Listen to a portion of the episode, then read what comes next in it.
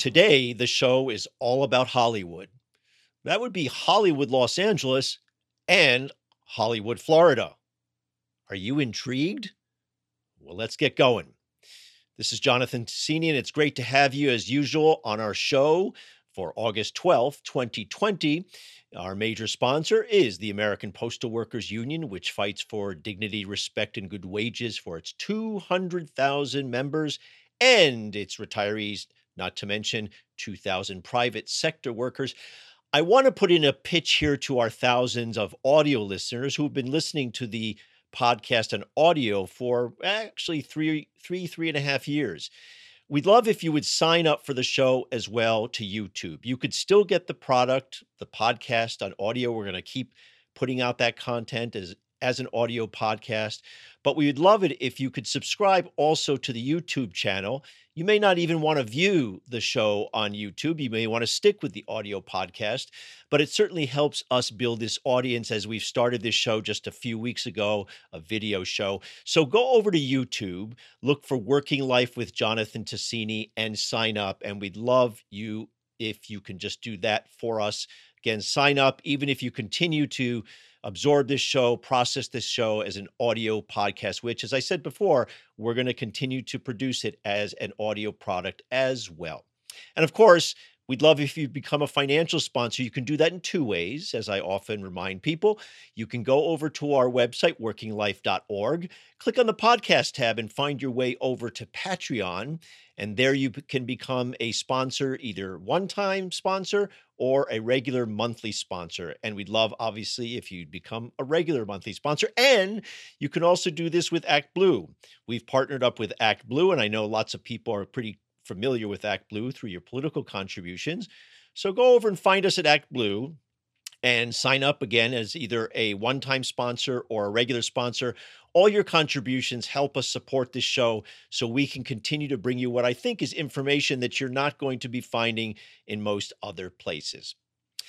So, actually, using the word quote unquote Hollywood as the overall branding of the entertainment industry is a little bit quaint and almost outdated because the entertainment industry, as we think about it, is neither controlled solely by the traditional movie studios that are based in Los Angeles, in Hollywood. And in fact, some of them are owned by corporations not even based in Hollywood. And more important, the power and money has shifted from the traditional centers in Hollywood to other places, principally Silicon Valley. Think Netflix or Amazon a lot of that then plays out for us as consumers, but mainly I always like to think of these changes in the following way What does this mean for workers? And huge changes in any industry always mean huge changes for workers. And I'm sorry to say, the changes in this day usually are bad for workers, mainly because of the weakness of the labor movement. Unions, as I say always on this show, and I hope my audience repeats this everywhere you go. Unions are the only way workers have a voice and some leverage against corporate power, especially the Jeff Bezos philosophy of the world, which can be summarized quote, let me become as rich as I can and fight unions tooth and nail because I don't give a shit about workers other than to use them as a tool to make me more money. That's the best way to sum it up, really. Now, you may know this. Most performers in the entertainment business are not snagging a multi million dollar deal per picture. That's always been true. The vast majority of performers have always made a living, either a solid middle class living or sometimes somewhat less than that, from residuals, which are basically payments on top of the original picture fee, and sometimes that's a flat fee or more likely a weekly rate.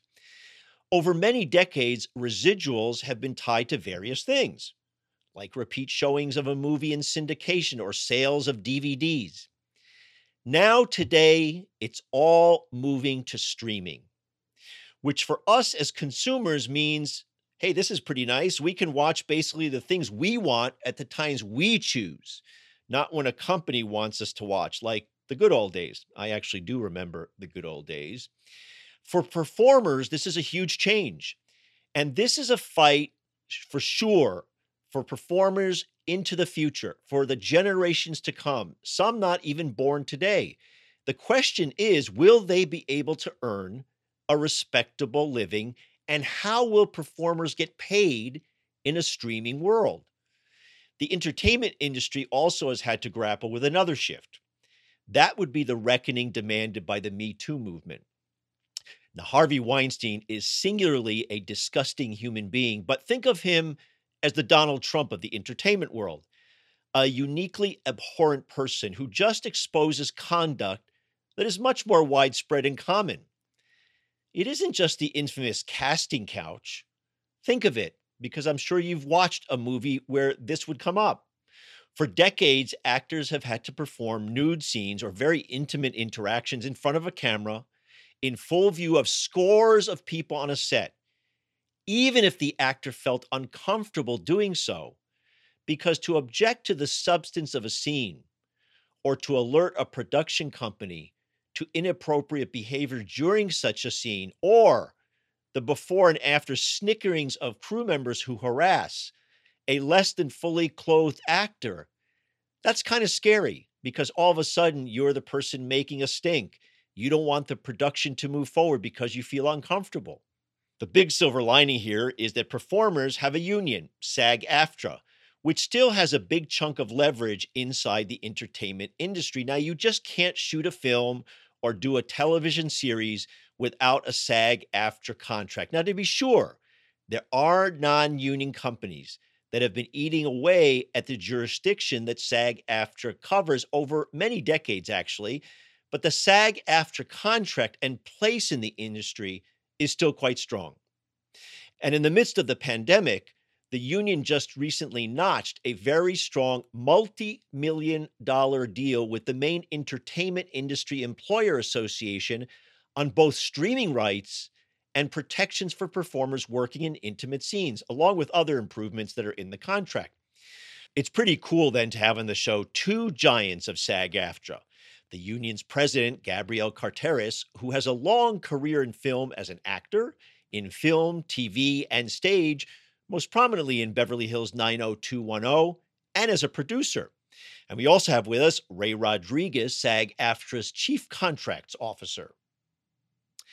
The most extraordinary thing to me, Gabby and Ray, is that here you are in the midst of this pandemic where your industry has essentially shut down with some exceptions as you well know. Your broadcasters have been working. There's been some work in commercials. There's some sprouts that you see here and there of production starting to gear up and you guys have been working very heavily on, on the whole question of reopening safely. And still you're able to negotiate a major contract and all this craziness that's going on in the world and it's really a path breaking contract in two aspects, which I wanted to bring you on the show to talk about because I think my audience is quite in, will be interested in these two aspects. And the first thing I think we want to give people a little background to is the question of residuals and how important. And I'll start with Gabby as the you know working actor. How important going back for decades has that been to a an actor's livelihood, especially those who are trying to essentially make a middle class living? Well, first of all, it's it's important for all of us who are actors working. It's really it's our you have to look at it as our is our pay, right? It's we not only get paid for our sessions, which are really important, or the shoot days, but the idea that as a show in success, as it mm. is airing, we also get the benefit of being paid for that continuously. And that's really important because as actors, we work from job to job. So in between those times when we're waiting for that next job, we need to have some kind of income mm. coming in and for me it's been a life changer there are periods of time when i you know was working nonstop and those times that i had the lull of actually being able to go and maybe be on a set to work but i'm still receiving payments for jobs that i've done that are still being shown and that allows me to make actually more of this not as a hobby but as a career where i can really support my family and that's for all actors aspire to be able to have at least to make that living even the celebrities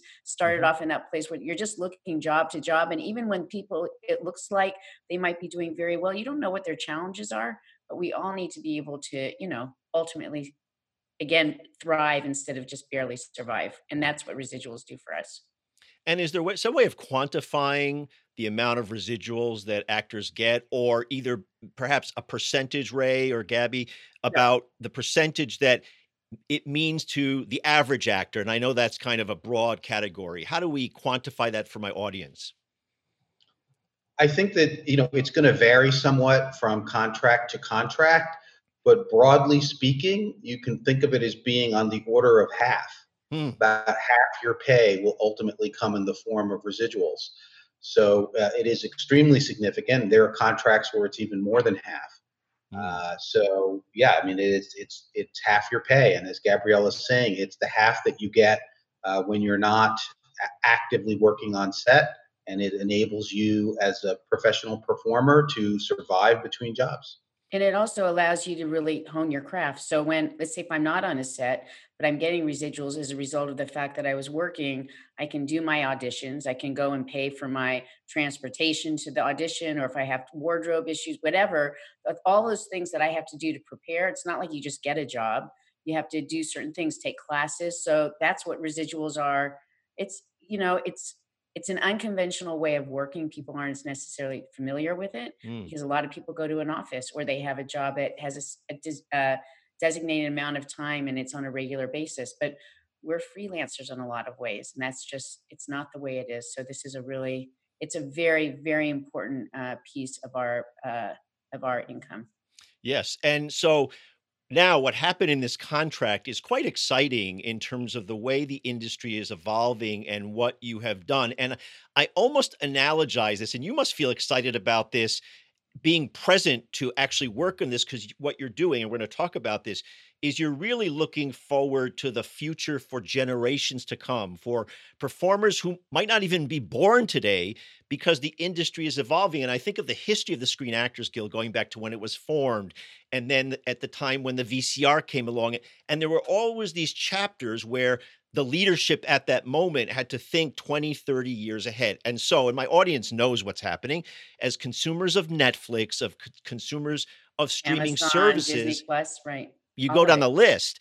Tell us a little bit about how that industry is evolving. And then, of course, how that affects how you think about your income. Go ahead, Gabby, and then we'll ask Ray. Well, first of all, this is it's so interesting to be in the pandemic of COVID 19 during a negotiation. So, that in itself, Ray is a champion.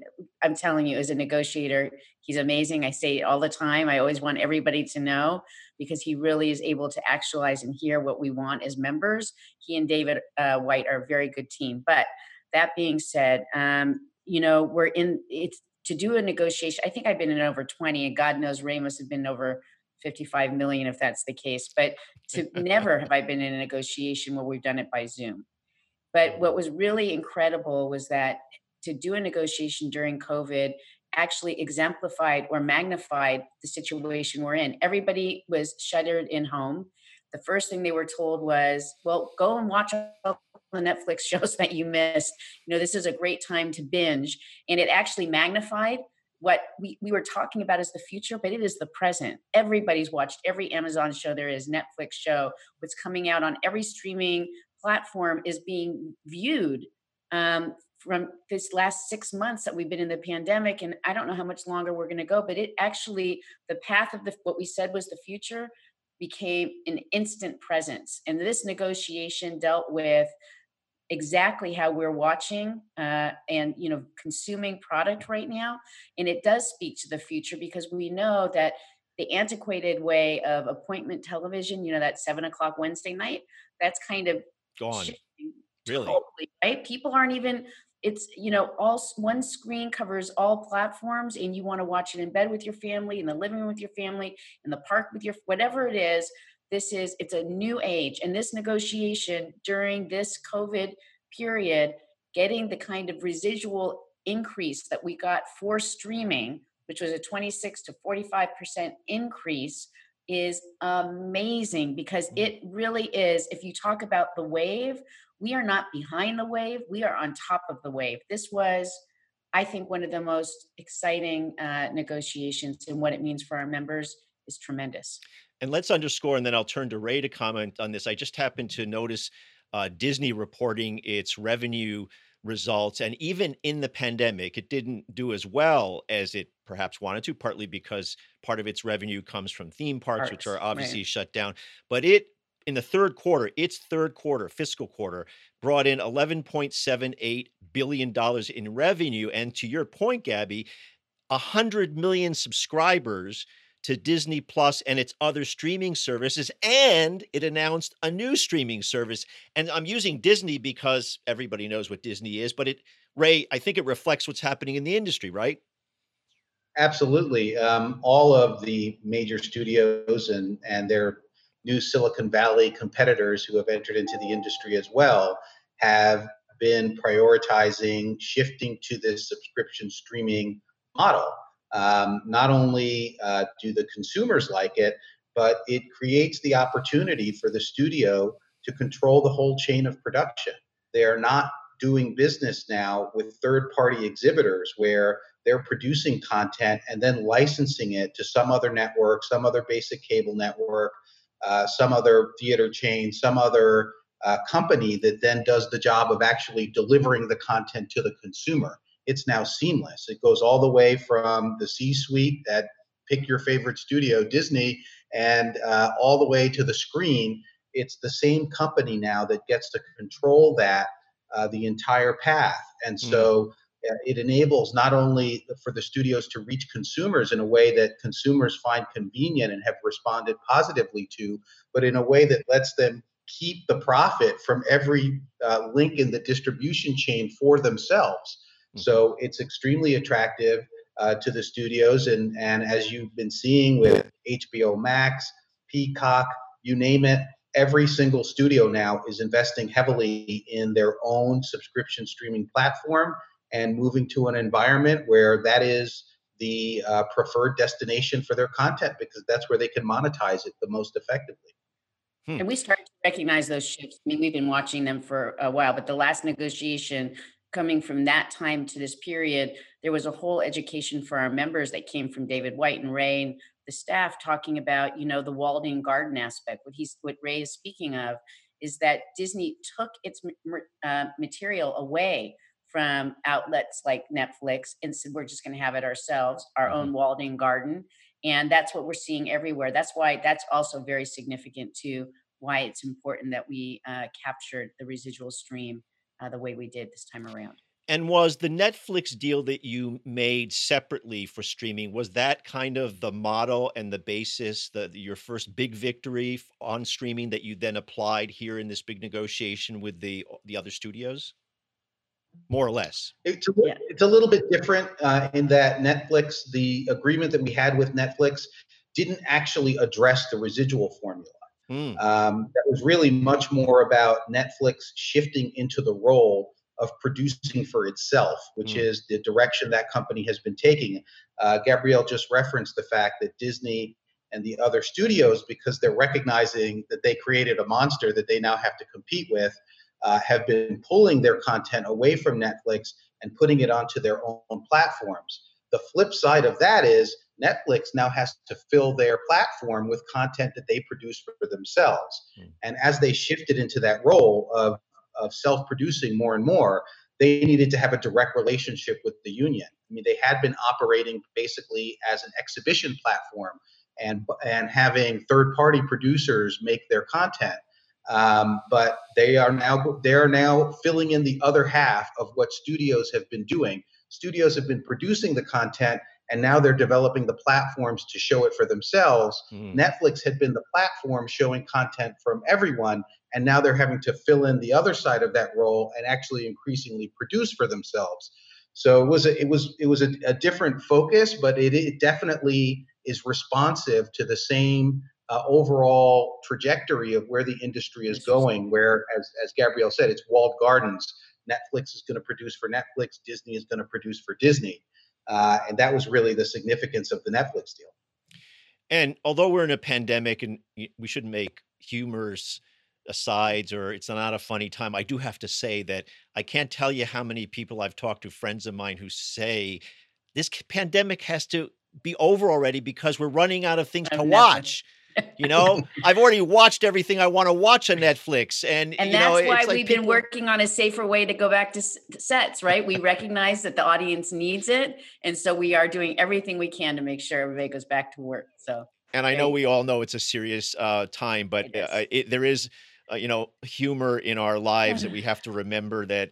And people are, as I said, tearing out their hair, whatever hair I have left, uh, about running out of content. Now, Yeah. the contract was passed by overwhelming margin by 75%, which is a huge uh, support for the negotiators, for the leadership, because people are excited about it. And so does the average performer when they are now moving forward into a streaming situation if we can explain it in layperson's term, how much do they make off of this? You know, in is does it come out of how many times it's streamed? Is it a big pot of money that's divided? Explain it in the easiest way possible for the a, j- a late audience. I'll let Ray do that one. Sure. Yeah, no, it's it's basically um, how long it's available on the platform. Uh, so you do your work. Uh, 90 days later, you get your first residual becomes due. It's due at the end of that quarter, uh, and then you get a residual payment every year. Uh, and the formula looks at how much you made uh, for your work on that show, and it looks at the size of the platform and how long it's been exhibited. So it's a declining scale where each year of availability, uh, the payment goes down a bit because you figure the audience, you know, most of the audience is watching right after it comes out. And then as the years go by, you know, it's not going to attract the same size of audience generally. So that's what it is. It's an annual payment. It's based on the fact that your program is available on the platform over the course of that year. And the formula looks at what you made uh, and how long that program has been available, and then the size of the platform you're on. If you're on a bigger platform, obviously the payment is higher. And that's the the change that you're seeing that that we're seeing within the industry. That's a very important uh, formula that Ray is talking about because traditionally it was how many eyes, right? Nielsen's Right. based on how many eyes, how many households are watching. This is a matter of time, so that allows for as as the screens change and the way you know that people all the different ways that people might view we're really coming to a place it doesn't matter ultimately how you view it it's the fact that you're it still lives and as Mhm. long as it lives you get paid which is actually that's really forward thinking compared to histo- historically how we used to do things hmm. Really interesting. Okay, so I want to transition now to the second topic that I think my audience is quite interested in. The pandemic, in some way, has wiped away our memory of everything that was going on before because we're in the grips of this crisis, this national pandemic. But within the last couple of years, there's been a huge uprising by women around the Me Too movement, around sexual harassment. Uh, if I can use the term, the Harvey Weinsteining of of the country, and Harvey Weinstein being the most uh, disgusting example, uh, an egregious example of a human being who abused women repeatedly. But, and Gabby, you know this because you've been in the industry for a long time. This has been really rife for years and decades and not really spoken about. And what you all did is you tried to address this, and you've addressed this before, but actually in the negotiation, in the contract, you've actually put in place hard and fast rules about protecting mostly women, but I assume this applies this is somewhat. anybody to- anybody who's in a hyper exposed work where they have to do Yeah. nudity or sexual sexually explicit or just you know hyperexposed work they are protected So Uh, explain explain kind of the evolution of this and what the importance of this is. well first of all when you say you know this has been going on in within our industry this is endemic in society and Mm. on a global level so you know the idea that uh you know what sexual assault and that vulnerability that people have with people who are in power taking advantage. And so the Harvey Weinstein moment for all of us was like, oh my God, first of all, it magnified a lot of what people are feeling or experiencing, except it was just so extreme that it threw people out into the universe to start talking about it. One person said it, and then another person said, Oh my God, I'm not alone. That happened to me too. You're not alone. You're not alone. And it created this this mushroom. We've gone through periods of time where we've had the mushroom. We realized after the Harvey Weinstein moment, we didn't want it to be just a moment, but a, a, a movement. So this has been a real movement these last couple of years, and this this contract i actually think speaks to the movement itself the language that we got in this contract a lot of this was derived from um, members from mm. around the country talking about these are the things that we experience when we go on set when we how do we how do we help you need to help us feel empowered and not so vulnerable that you know when we go to you know we're uh, we don't want to lose the job we're sit we're stuck in a situation when we come on set and suddenly they throw upon us you know what? Just take your clothes off here or you know what? Just so what if he touches you there? It's not a big deal. And this feeling of diminished sense of self that you know you don't want to lose the job you want to be a team player this isn't really what you signed up for but now you don't feel like you have a voice. So this contract what's gone on i think it really expresses it's it's about empowerment. So the idea that we put 48 hours notice uh, prior to going to a set to know exactly what it is you're going to do to be able to have the script the sides uh, the scenes that you're working on so you can see what is this explicit work i'm going to do you sign something to say yes this is acceptable we all know what i'm going to be doing i know what i'm going to be doing and then when you go to set you can't just have it changed again you're empowering the uh, the performer to say wait a minute, this is what I agreed on. I did not agree on this. I'm not comfortable on this. We want them to feel empowered instead of feeling so vulnerable that they've lost their voice. So those that was one of the things that we dealt with. We talked about dignity on set, the ability for, you know, performers whether they're you know all the way from background to the you know series regular the idea that when you're standing on set and you're naked or you're hyper exposed that you should be able to have a cover up in between you know shots. There are people literally jonathan if i tell you they tell us stories where they were left there naked saying you know what? We'll get to you. We'll get to you. It's okay. You don't need a cover up it's going to take up time. Unacceptable like this is like nobody would nobody wants to be left out there like that. So this language that we put in the contract again empowers the performer to feel dignity when they're doing their work. And there's several different things that we got into this contract language that I think is really really important stepping stones for mm-hmm. um, giving people the ability to have a voice and again to remember you know that you have a right you have a right right and i assume it then is not just about and this is the this is obviously important it's not just about the individual performer being able to say stop and having the ability to do that but also it probably creates then a different environment on the set so for example a person a performer will get covered but also it, it, sends the message to all the crew and certainly men but all the crew that you can't treat someone with disrespect or harass them. Right. You can't just go and pull your phone out and take a picture yep. and send it around to your buddies. Unacceptable. You know, you can't don't demean the individual because you think this is a fun, cute moment. This is serious. It mm-hmm. takes a lot. We want to make sure that everybody has understands there's boundaries. We should have a closed set. We want people to work with comfort, and I do think it gives relief to the crews. There are crew members who've said to us, "Thank you," because it's so uncomfortable. I was on a set and I didn't know what to say. Mm. We're we're actually helping to empower everybody with this language. And Ray, I'm curious at the negotiating table the, what was the dynamic around this issue? Was it simply the CEOs or whoever you were negotiating with? Were they simply dealing with this because they saw the potential legal liabilities if in this environment of being sued, or did they actually get it? Did they actually understand what was going on in society? What was the dynamic there? Yeah, I mean, it's a, it was an interesting dynamic because I, you know, I am convinced that uh, the negotiators that we were dealing with actually, at an individual level, they did get it. Um, you know, the chief negotiator for the AMPTP and her sort of second in command there are both women.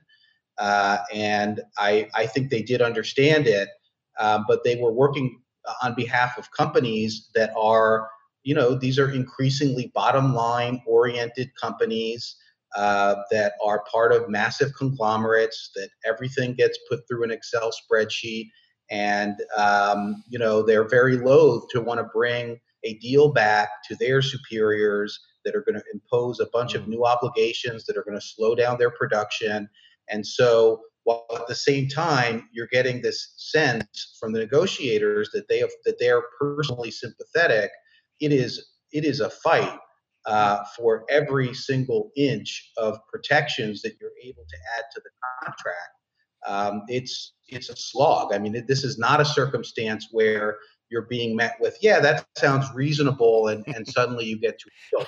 It's you know, this this took the entire negotiation. Um, this issue didn't get resolved until the very end. In fact, the last piece of the deal to move uh, so that we could close was one of the aspects that was in play in this area of nudity and sex acts, and that was extending the requirement of cover-ups to background actors because we were we were being told no on that. They'd finally gotten to the point where they said, okay, if there's a pause in filming, we'll bring a we'll bring a bathrobe or another cover up to the principal performer, but they wouldn't make the same commitment for someone who is engaged under a background contract. Like that means you have any less dignity as a human being because you're being engaged as a background actor. It's just a form of contractual engagement. Um, and so, you know, it was a it was a, it was a strange dynamic in that mm. regard because I did feel like I was dealing with people who understood it and who were naturally sympathetic to it, but who were being uh, accountable to companies uh, that um, you know that that have a very dollars and cents and bottom line driven view on near every issue, including this one. So it was it was a real fight um, to get these protections, and you know, and and and as much as we have accomplished in this contract, and look, we took a, a provision that was half a page in the collective bargaining agreement dealing with nudity and, and sex acts and turned it into several pages uh, with more than a dozen new protections for performers. I mean, it was a radical uh, rewrite and overhaul and improvement uh, of this section. Um, but you know, even at that, it doesn't end with the contract. The advocacy has to continue into the enforcement, into the culture setting on set, into so many other, you know, legislative activity. Education. An, yeah. Education. You have to attack this from 360 degrees. Mm. And I, I, think we we have to be realistic and know that we have to set our expectations that this is going to be resisted. Mm. As righteous as I think, you know, I think this is one of these issues where um, nobody is going to argue with the righteousness of what we're trying to do. And yet, you have to understand, and people have to understand, this is an inch by inch fight uh, in negotiations and out of negotiations, too. Okay. So, um, in closing, it, it, let me just go back to where I started. It's really incredible what you both have done, and not just you two. I know you've worked with huge teams of people, uh, leadership, staff, that in the midst of this pandemic, you've really set some incredible, really high bars and new standards, both on the level of what people are going to earn in terms of streamings and to give people the dignity and respect when they go to work. You make it sound, look, it's been a long, long, long, uh, hard drive. So when you're saying that, Jonathan, it's so nice to hear it. But I have to say, um, for my part, the members have been tremendously important in this process. There, we have the, you know, the uh, Blue Ribbon Commission on Safety. Um, but we also have members from around the country who've been talking, working with uh, working with individuals outside of art, you know, of uh, being actors, but with directors and producers, really talking about this. It has been, and just throughout the industry, working with so many people has been so so interesting and so fulfilling, and it really it speaks about people really wanting to see cultural change. Mm. I mean, it just it takes all of that. But with all of that and all the members who've been involved, I have to say again, our staff who really not only heard it, you know, heard it but digested it and is able to actually on our behalf be able to speak on this has been really important because it really is the synergy of the members and the staff when we go through the negotiating process mm. that success happens i think and i think there's been a really it was a good it was a good group this time around well, good on both of you. Uh, as you both pointed out, there's now the job of making sure this is implemented, that you can actually, on the shop floor, if I can use that old industrial term, you make it happen. And we'll have to have you back on the show to talk about how it's going, not to mention how you're doing on reopening the industry. Thanks for being on the show. Thank you. Yay. Thank you. Thanks for having us. The other Hollywood action is happening out in Florida. That would be Hollywood, Florida, which is one city in Florida's 23rd congressional district, a strongly Democratic district currently represented by the odious Debbie Wasserman Schultz. In a world of dishonest, morally corrupt, vain, and narcissistic politicians, Wasserman Schultz stands out. She's Trump like in that sense. Now, I have a little history with her. When she ran the Democratic National Committee as her own personal fiefdom, trying to advance not the party, but her own personal career. And to that end, she saw her career trajectory taking the next step if Hillary Clinton became president. So Debbie Wasserman Schultz did everything possible to undermine Bernie Sanders. This isn't a conspiracy theory. WikiLeaks laid out in detail all the dirty dealings in the back rooms when it released that trove of emails back then. Now, at the time, I was in 2016 a national surrogate for Bernie Sanders and was doing a ton of TV advocacy for him, especially on CNN. And I found out, and I wasn't looking for this, this was something that someone else saw and sent me a little heads up about. I found out that, like hundreds of others who were not loyal to the coronation plan, I was being tracked by the DNC, as you can see from this specific email, and I'll describe it for my audio audience. It's an internal DNC email with the subject heading Mr. President, we need a new DNC chair which was just the title of an op ed piece I wrote urging Barack Obama, who was president at the time, of course, to sack Wasserman Schultz. The contents of the email are brief. Quote, not enough to have him on TV every hour. CNN now printing op eds from Tasini, end quote. The point really here is that Wasserman Schultz created a, a culture inside the DNC that was biased and anti democratic and she needed to be sacked from the DNC, which eventually happened just before the convention. And in my opinion, she still needs to go and be sacked from public life. And that's where Jen Perelman comes in. Jen is challenging Wasserman Schultz in the Democratic primary, which is next week, or at least that's the specific day of the deadline for in person polling booth elections, because thousands of Floridians do early voting, as you may know. You've seen those lines, and are, they are already lining up each day to cast a ballot. Jen's website is jen2020.com. And this is fun. I caught up with her as she was out talking to voters. And Jen, when we spoke to set this up, you asked me if it was okay if you could actually appear, I guess, in what we would say campaign garb, campaign yeah. clothes. And you're really at the end of the campaign trail. So, of course, um, I was very happy to have you on as is. And I want to describe for my audio listeners that Jen is in complete campaign regalia with her sunglasses now perched on her head. She's got her actual t-shirt which talks obviously talks about her campaign and she's out campaign there in the polling volunteer. place yeah. so de- and with your volunteer so describe actually give us a little sense of where you are and what's happening so I am at the Weston Regional Library, which is one of our early polling locations in my district. And um, this is actually a really good location because the, every car has to drive by one main place. A lot of the locations are much harder to really kind of capture.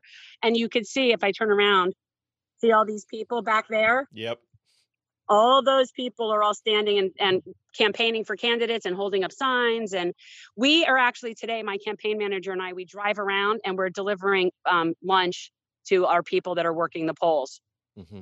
so when you go up to talk to people or interact with people who are waiting in line for early voting i assume this is probably asking the obvious question that the whole pandemic coronavirus has structured the way you campaign in a different way well, we we actually were shut down for about a month and a half when this all first hit, and we lost about six weeks of canvassing time, which was not ideal.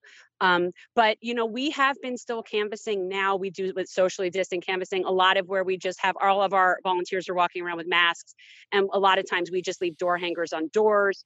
Uh, we still do knocking. Uh, just depends and really, it, it's just been a matter of that the polls are really slow.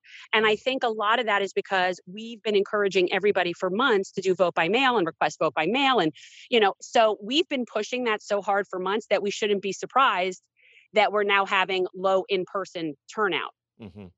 So there's been a lot of talk about the challenges of voting in this moment voting by mail or voting in person. Are you seeing that at all in your district? And are you concerned about the ability to turn out voters?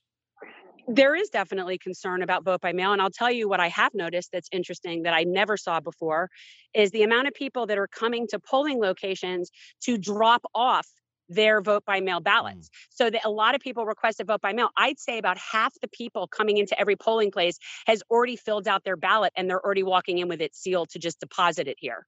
So that they're jumping across the problem of it getting, say, from their home to the polling place. Correct. Well, that and they're not relying on the post office. Yeah, they're we- not relying on the mail. They're they're putting it in every one of our polling places and I think this is very smart anyway, but because of COVID there's all these drop boxes. So a lot of people are coming up and just dropping it instead of mailing it. Hmm. So you're a great progressive candidate on all the issues, but I have to say you had me at three words, Debbie Wasserman Schultz. and I have a little history in this. You may know that when I was a surrogate for Bernie Sanders in 2016, when Wasserman Schultz was also the chair of the Democratic Party, she and her underlings were tracking me and many others in emails Mm. and uh, being very upset at the fact that somehow we were out there in the media talking about Bernie because, of course, she was among that group of folks who were essentially trying to get across the line the anointed candidate from the standpoint of the establishment. But I want to actually ask the question how much of your campaign is about her versus what you're trying to articulate? Obviously, that's a tough balance sometimes to to do because you are running against an incumbent.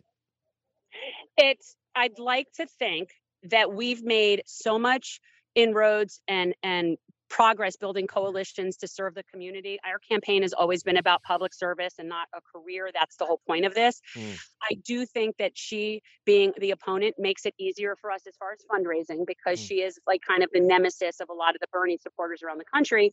And so, you know, it's sort of like she's the bonus. That's the bonus. But what we're really trying to do is so much bigger than just her. She's, you know, she's just one that people knows because of 2016. But there are so many corporate en- entrenched incumbents. And so we have garnered a lot of support that's really support for us Mm. and not just an, a vote against her. And I think that is something that's very different than what we saw in 2016 when she was challenged.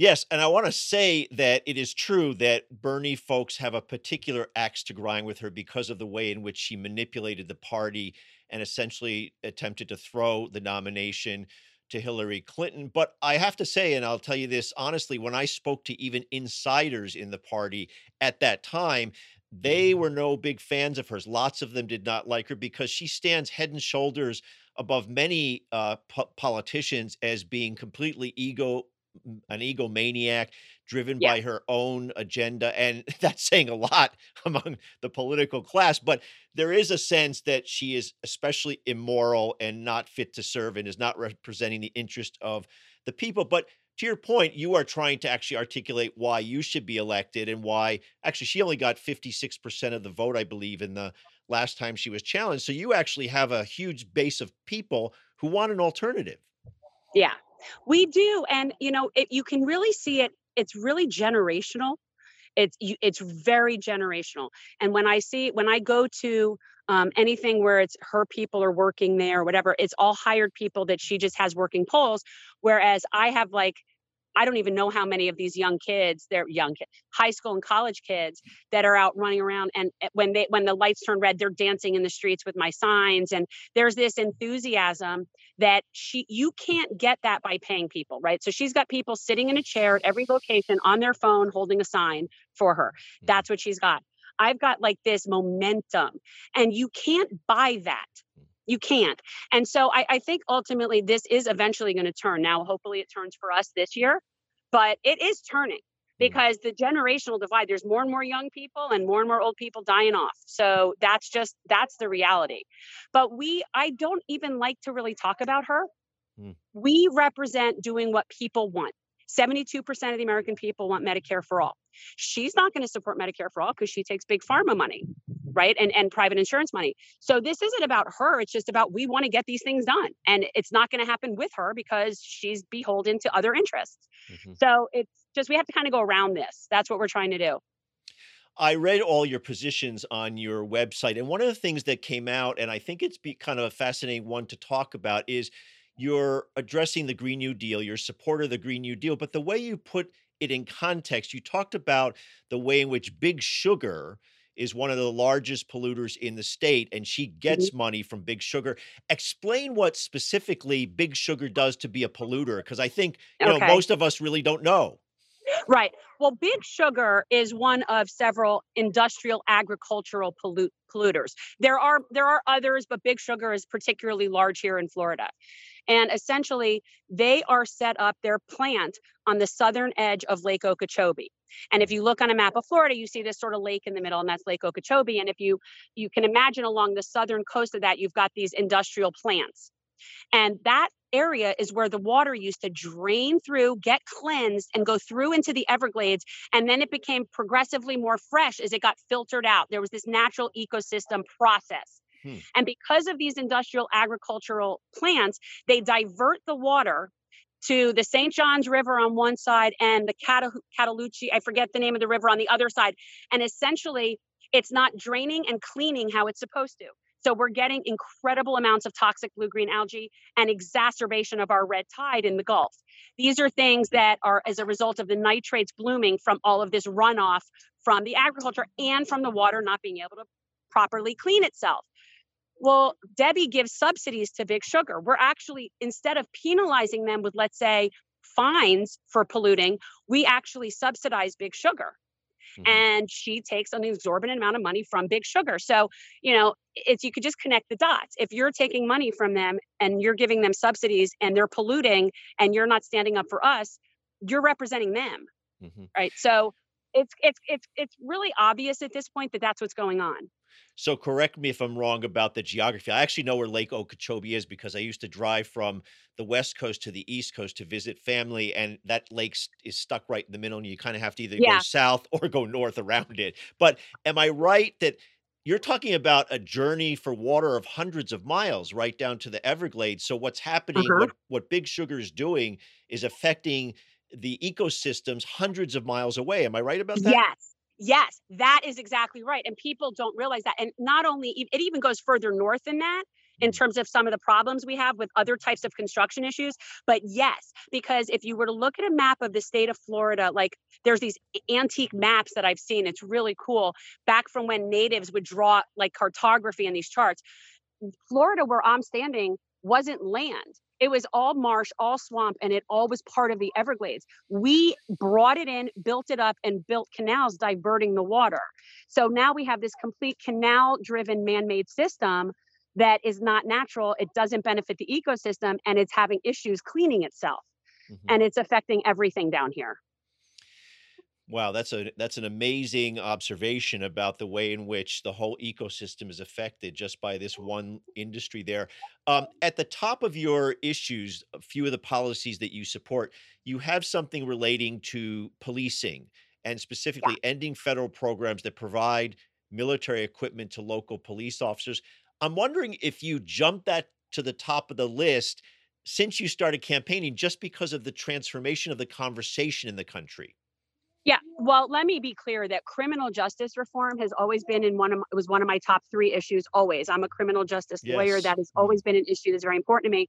And policing is really just the first step in a very, very messed up process that is completely discriminatory from start to finish. So, I have generally focused more on the post-arrest um, type of area of criminal justice reform. And being a lawyer, that's more of what I have focused on but I have been very aware that the process starts from elementary school, from how we label children, whether or not we put them in diversion programs, whether or not we start putting five and six year old kids in handcuffs and, and bringing them out of elementary schools. So this is an issue and it's definitely racially disproportionate. Mhm. So I've been very aware of this. But yeah, I mean, more people are now wanting to talk about it. But I am very like nobody would look at me and my platform and think we're just talking about this now because it's current. Um, we we are just talking more about one end of it Mhm. versus more of the judicial side of it. Right, that's a great observation about your background. You've got a history of of really working on behalf of folks in the criminal justice system as a as a defense lawyer. And I guess my question was, have you seen a shift as I think you just kind of hinted at that, a shift in the way people want to address that, especially people who might not have been comfortable talking directly about police um, violence and also frankly racism. I think that it's every time there's an incident, okay, whether whether it started with like Rodney King back in the day, as soon as we started having like cameras and phones and stuff, every time there's an incident, I feel like infinitely more and more people get woke, right? Like in one more person looks at that and is like, nah, that's just not right. So I have seen a nice influx of people into that zone of awareness of police brutality, and that's been really great. I'll take it any way we can get it. Um, but no it's a it's a big problem and it's a problem here it's a problem everywhere we have a problem with our own sunrise police department they still haven't released the autopsy report of a, a case that they won't even tell us what happened over a year and a half ago hmm. and there was 16 year old that they chased into a lake and he drowned so there and we can't get to the bottom of that so we have issues across the board. But i've known for years that how black people and white people are treated by the police is completely different completely different and I know you're really focusing on talking on, to Democratic primary voters right now, but should you win the primary, you would be obviously in a general election, uh, heavily Democratic district, so you'd probably be a shoe in to be in Congress. I'm wondering if you're hearing that same conversation on race and on police from not Democrats, but Republicans and independents. I've noted, and I don't want to overstate the point, that there are a whole bunch of folks, I don't know how to quantify that across the nation, white people Republicans who are saying, you know, I always thought of myself not as a racist, but this really opened my eyes yeah. as to really what's happening in the country. And it makes them even question their support of Republicans and Trump and anybody who's supporting police. I'm just trying to get a sense of the that kind of conversation that if you're hearing I, that. I find that, and I think a lot of it also is just my approach and how I talk to people. For example, most of the people hanging out at this particular polling place are this is a very Republican area. So mm. a lot of the people coming in here are voting the Republican ticket. I get along with all people. Like I don't have a problem. What I the first thing you do is you find the common ground. And as soon as people realize, oh, we're not treating everybody the same, it's not so hard to sort of bring up this conversation as to what we can do to fix those things. And I really kind of just leave party out of it. I don't really, I mean, yes, our phone banking and, and canvassing operations, sure, we're only targeting Democrats right now to get out the vote. But I've been talking with Republicans and non party affiliates for more than a year now. A lot of them have switched over to be able to vote for me. Um, because we do have closed primaries, unfortunately. But I, I have no, I talk to everybody. I, I helped create create this bipartisan citizens election audit by merging my friends at the Progressive Caucus with my new friends at the Southwest Broward Republican Organization, and so they all want fair elections. Mm-hmm. I, I find that I'm very easy. It's easy for me to find common ground. Now, I think this is the first time you've run for electoral office. Am I right about that? Yes. Now, obviously, it's a completely different animal given the pandemic, but putting the pandemic aside, what's that been like as a candidate? You've been obviously active in politics for a very long time. What's that been like? How has it changed your life? Uh, would you do it again? Um, you know, everybody wants to know if I'll do it again. I, I it's hard to say. I feel like if I don't, I'm letting a whole bunch of people down that really think that we have a good chance this time. But if we don't, like, I mean, it's definitely takes a while to build up name recognition and to build coalitions. And it's really just a fight of time. So the question is, were we able to do it in this amount of time, or do we still need to keep building in, until we can get enough people to cross over? It's been, it's been really, you know what? It's been a privilege it's been a privilege. I most people will never have the opportunity to do this because of the way our system is. One re- that's one of many reasons I support publicly financed elections. Um, is you know everybody should have the opportunity to serve their community, and that's what this is. It's a term of service. It's not a career. And we need to demonstrate that by living that. So we've been running a service based campaign the entire time I've been running. Our campaign volunteers have been doing food distributions, veterans nursing homes, park cleanups ever since I started this. We call ourselves GenCorps and I always said that win or lose, we would keep that going. So at a minimum, I'll be having my community service organization still going around and doing all sorts of stuff. I, you know, as far as dealing with the politics and the establishment, it's pretty brutal. You know, these these people are very happy with the way things are. They don't want change. Most of them are old and white, and um, very comfortable, and they like the way things are. They don't care who Debbie takes money from. They don't care that she talks about Trump but then gives him more money. They this doesn't bother them. They're willing to look past that just because they like her. So, you know, that's what I'm dealing with in terms of the politics, the party politics in our area. Bye, Mary. Um, that's uh Weston City Commissioner, Weston City Commissioner right there. Um, so, you know, it's just at this point, I accepted that this would be the way it was. I remember how it was for Tim when he ran in 16. I wasn't expecting them to welcome me with open arms by any stretch. So we've been basically being ghosted, mm-hmm. which is actually the best we could hope for because they haven't really been working against me as much as they probably would have if they didn't already know me and I see you wiping your brow there, so I assume. Oh it's my kinda, god, it's so it's, hot! It's, it's, so hot. hey, it's Florida. It's August. What'd you expect? I, Which is why we have elections here in August in Florida. It's voter suppression. Less people come out. Keep low turnout.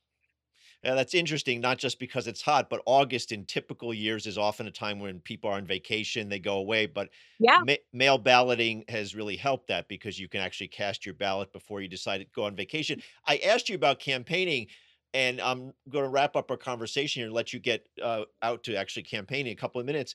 I asked you also as a personal matter, how has it changed your life? Because you're a hard worker, you've been active in politics, you're uh, uh, a lawyer.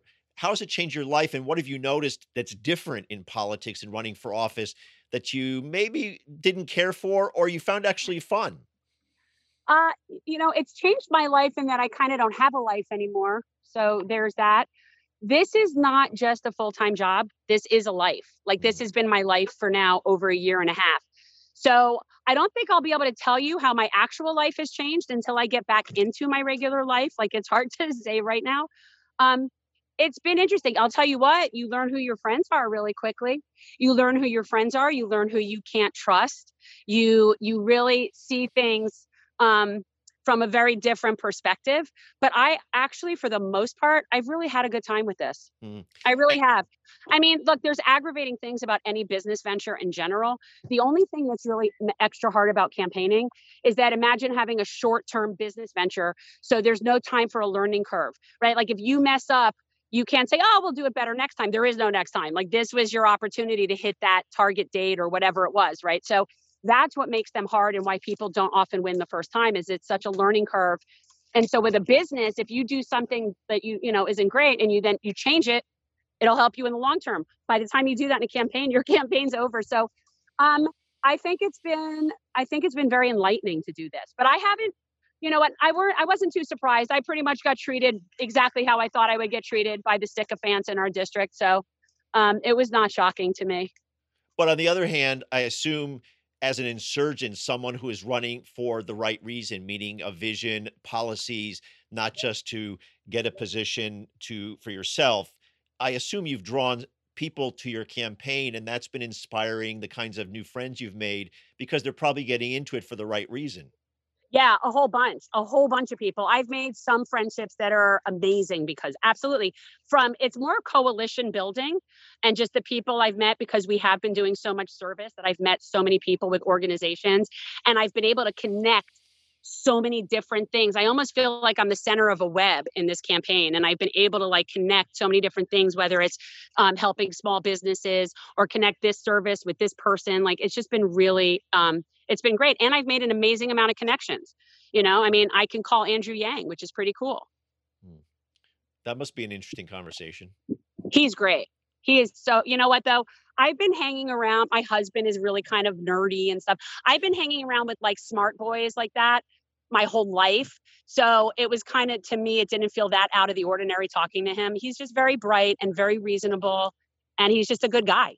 He just wants to have, he has a vision and wants to make a change, you know?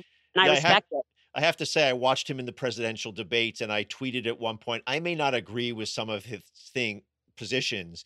For example, the universal basic income, I'm skeptical a little bit about that. But you can actually see a mind working there and someone trying to think about things as opposed to a lot of the vapid responses that people give. Exactly. He brought something new to the table.